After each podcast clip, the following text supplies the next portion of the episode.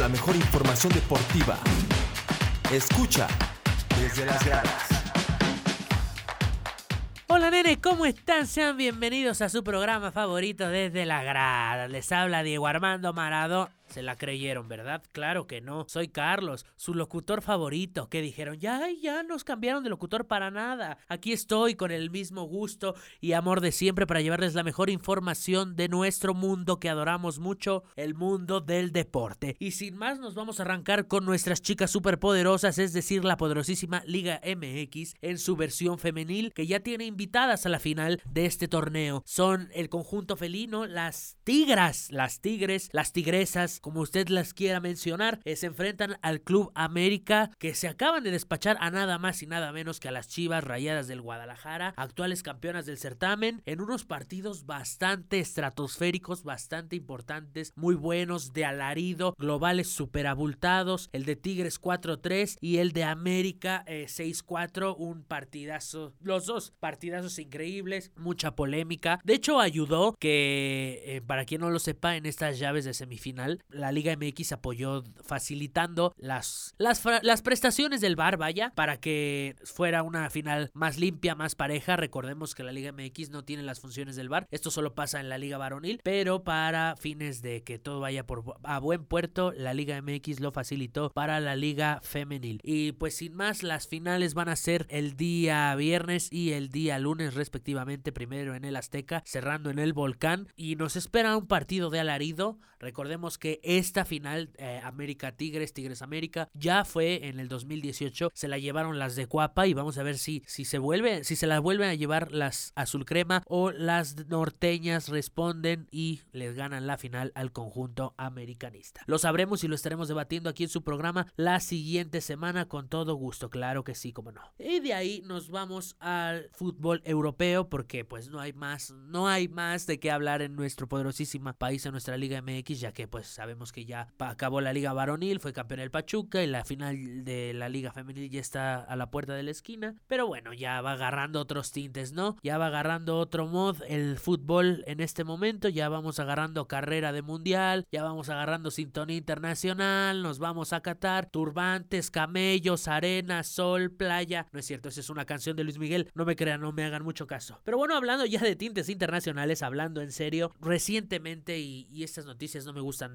el Tecatito Corona extremo derecho del Sevilla, extremo derecho de la selección mexicana, se pierde el Mundial Desafortunadamente no se pudo recuperar de esa lesión que lo aquejaba, no completó su proceso de recuperación, que viene ya desde agosto, pensamos que iba a llegar, desafortunadamente no es así y es una sensible y muy dura baja para el conjunto tricolor de cara a la Copa del Mundo. En un caso similar, también el extremo eh, del Bayern Múnich, Sadio Mané, el senegalés, que también vería actividad en la Copa del Mundo, apenas el día de ayer sufre una rotura de ligamentos y también se va a perder la Copa Mundial de la FIFA de fútbol ¿Por qué estamos diciendo esto? Es bastante triste que figuras eh, del calibre de estas superestrellas del fútbol se pierdan el mundial, ¿no? Es, sabemos que es un evento de cada cuatro años, los futbolistas lo esperan, los futbolistas eh, entrenan a tope para llegar al máximo nivel en esta justa deportiva y es muy triste verlos que, que decaigan así. Eh, Sadio Mané también se lo va a perder y tanto el Tecatito como Sadio se unen a la lista de jugadores que se van a perder la Copa del Mundo. En esta lista ya está N'Golo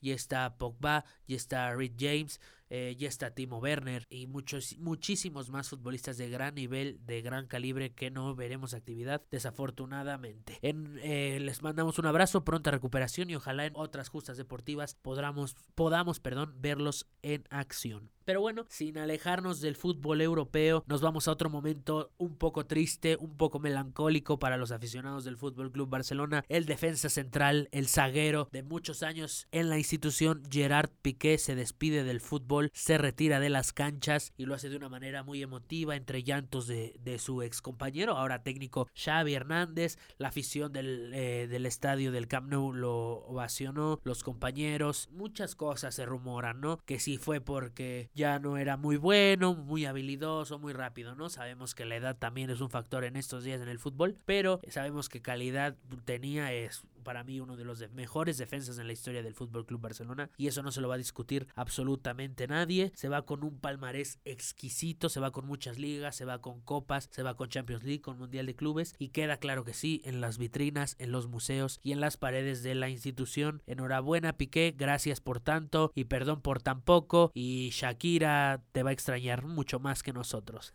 Pero bueno, ya dejando a un lado las risas, los chistes, el coto dirían, alguien que no está de coto y que está en plan bomba, en plan Super Saiyajin ultra última fase, es nuestro muñeco diabólico, el Chucky Lozano, que el día de ayer se despachó gol y asistencia en la victoria del Napoli contra el Empoli. Así es, no, no dije un trabalenguas. Napoli contra el Empoli.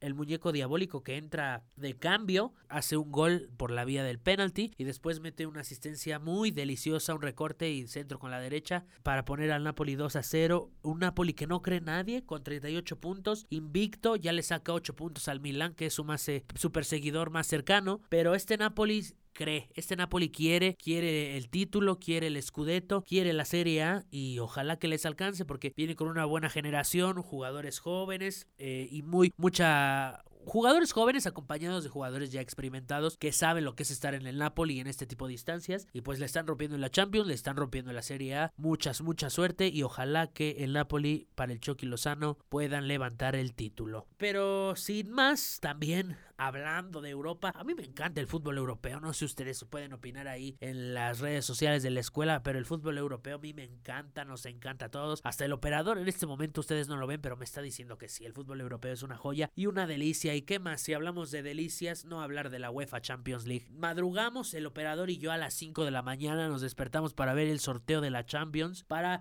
determinar los octavos de final, los cruces que ya encaminan a los 16 favoritos para levantar la orejona. Rápidamente les vamos a platicar los cruces para que los vaya apuntando en su agenda y vaya poniendo una excusa en el trabajo, en la escuela, su, vaya sacando su justificante falso, ya sabe, ¿no? Pero bueno, eh, Red Bull, Leipzig va a recibir al Manchester City de Erling Haaland, el Liverpool y el Real Madrid en una nueva edición de aquellas finales de la Champions. Se ven las caras ahora en octavos. Vamos a ver si sigue la paternidad merengue o Liverpool dice que la tercera es la vencida. Vamos a ver qué ocurre. El Eintracht de Frankfurt con los ya mencionados eh, el Napoli. Vamos a ver que sale mucha chispa de este encuentro. El Inter de Milán, con un Lukaku totalmente recuperado, va a recibir a la sorpresa del grupo, del grupo C, el Porto. Eh, las Brujas van a recibir al Benfica, también bastante, muy parejo. Me parece que ese es el encuentro más parejo, duelo de poder a poder. Los dos dieron muchas sorpresas, los dos se le pusieron de tú por tú a los grandes de sus respectivos grupos. Y pues ojalá, ojalá, diría mi abuelita, que les vaya muy bien. El Milán recibe al Tottenham en un partido bastante bueno. El Milan con la obligación de, dar la cara, ya recordemos y ya hemos hablado en este programa, que el Milan ya llevaba muchos años sin estar en una competición de este calibre. Esperemos que por la historia o por lo que sea, pero que el Milan avance a la siguiente fase. En un duelo más de estos octavos de final de la Champions League, el Borussia Dortmund va a recibir al Chelsea, dos, dos ex equipos de director técnico Thomas Tuchel con un estilo muy marcado. Vamos a ver de qué cuero salen más correas, dirían en mi colonia. Y vamos a ver si los alemanes se llevan el choque contra un Chelsea que no viene muy bien en la Premier y que a lo mejor esto les merma. Y, para finalizar, la cerecita del pastel, el postre, el toma la papá. Paris Saint-Germain recibe al Bayern Múnich. Sí, así es, no le estoy diciendo una broma, no es de videojuego, no es del FIFA, no, no, no, no, no. Los dos mejores equipos o dos de los mejores equipos del mundo en la actualidad se van a enfrentar y lastimosamente porque así es de caprichoso este deporte, uno de los dos gigantes se va a quedar fuera. Vamos a ver si la experiencia del Bayern Múnich, si el temple, si su estilo de juego muy marcado pueden contra la poderosísima, el poderosísimo ataque de Neymar, Mbappé y Lionel Messi. Lo estaremos descubriendo, esto Todavía falta para estos encuentros, pero bueno, el, sorteo fue en esta semana y se los queríamos decir para que estuvieran al pendiente.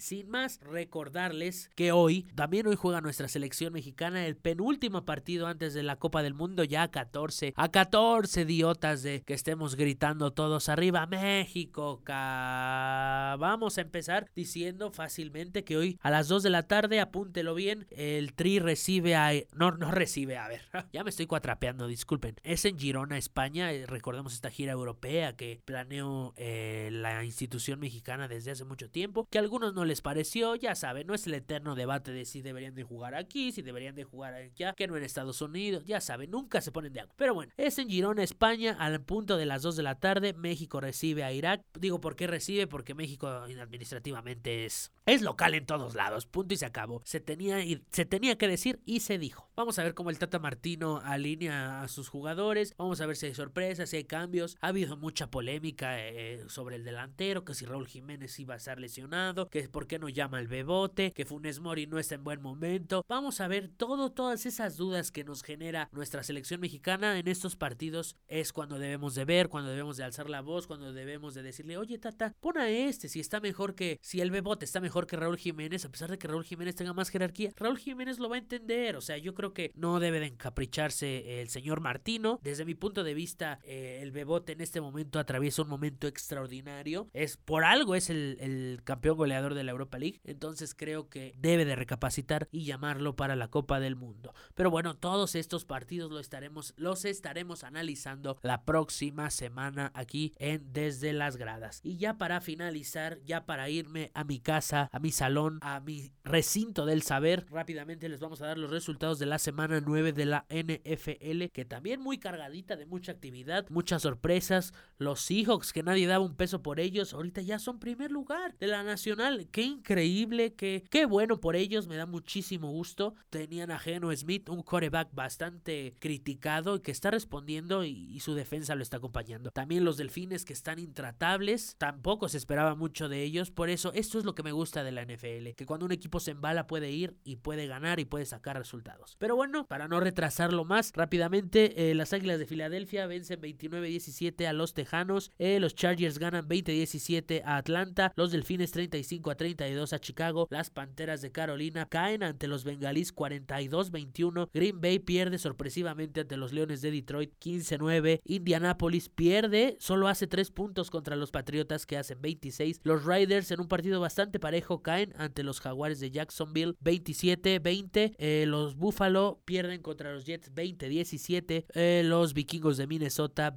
ganan 20-17 a Washington, los Seattle Seahawks ganan 31-21 a los Cardenales de Los Rams 16-13 ante Tampa Bay, los Titanes de Tennessee caen por diferencia de 3 puntos 17-20 contra los Jefes de Kansas City y los Cuervos de Baltimore ganan 27 a 13 a los Santos de Nueva Orleans. Esta semana descansaron Cleveland, eh, los Gigantes, Pittsburgh, los Broncos de Denver, Dallas y San Francisco. Pero bueno, eso fue todo. Bastante cargadita la semana. Hasta yo me cansé y miren que difícilmente me canso de estar hable y hable y hable como perico. Pero bueno, eh, la próxima semana vamos a estar aquí analizando todo lo que ya les mencioné. Lo que vaya saliendo. Esperemos, pongamos chonguitos, que no haya más lesionados, por favor. Y que todas las estrellas y nuestros muchachos lleguen completos a la Copa del Mundo. Porque ya no huele. Apesta a Mundial. Mi nombre fue Carlos. Nos escuchamos a la próxima.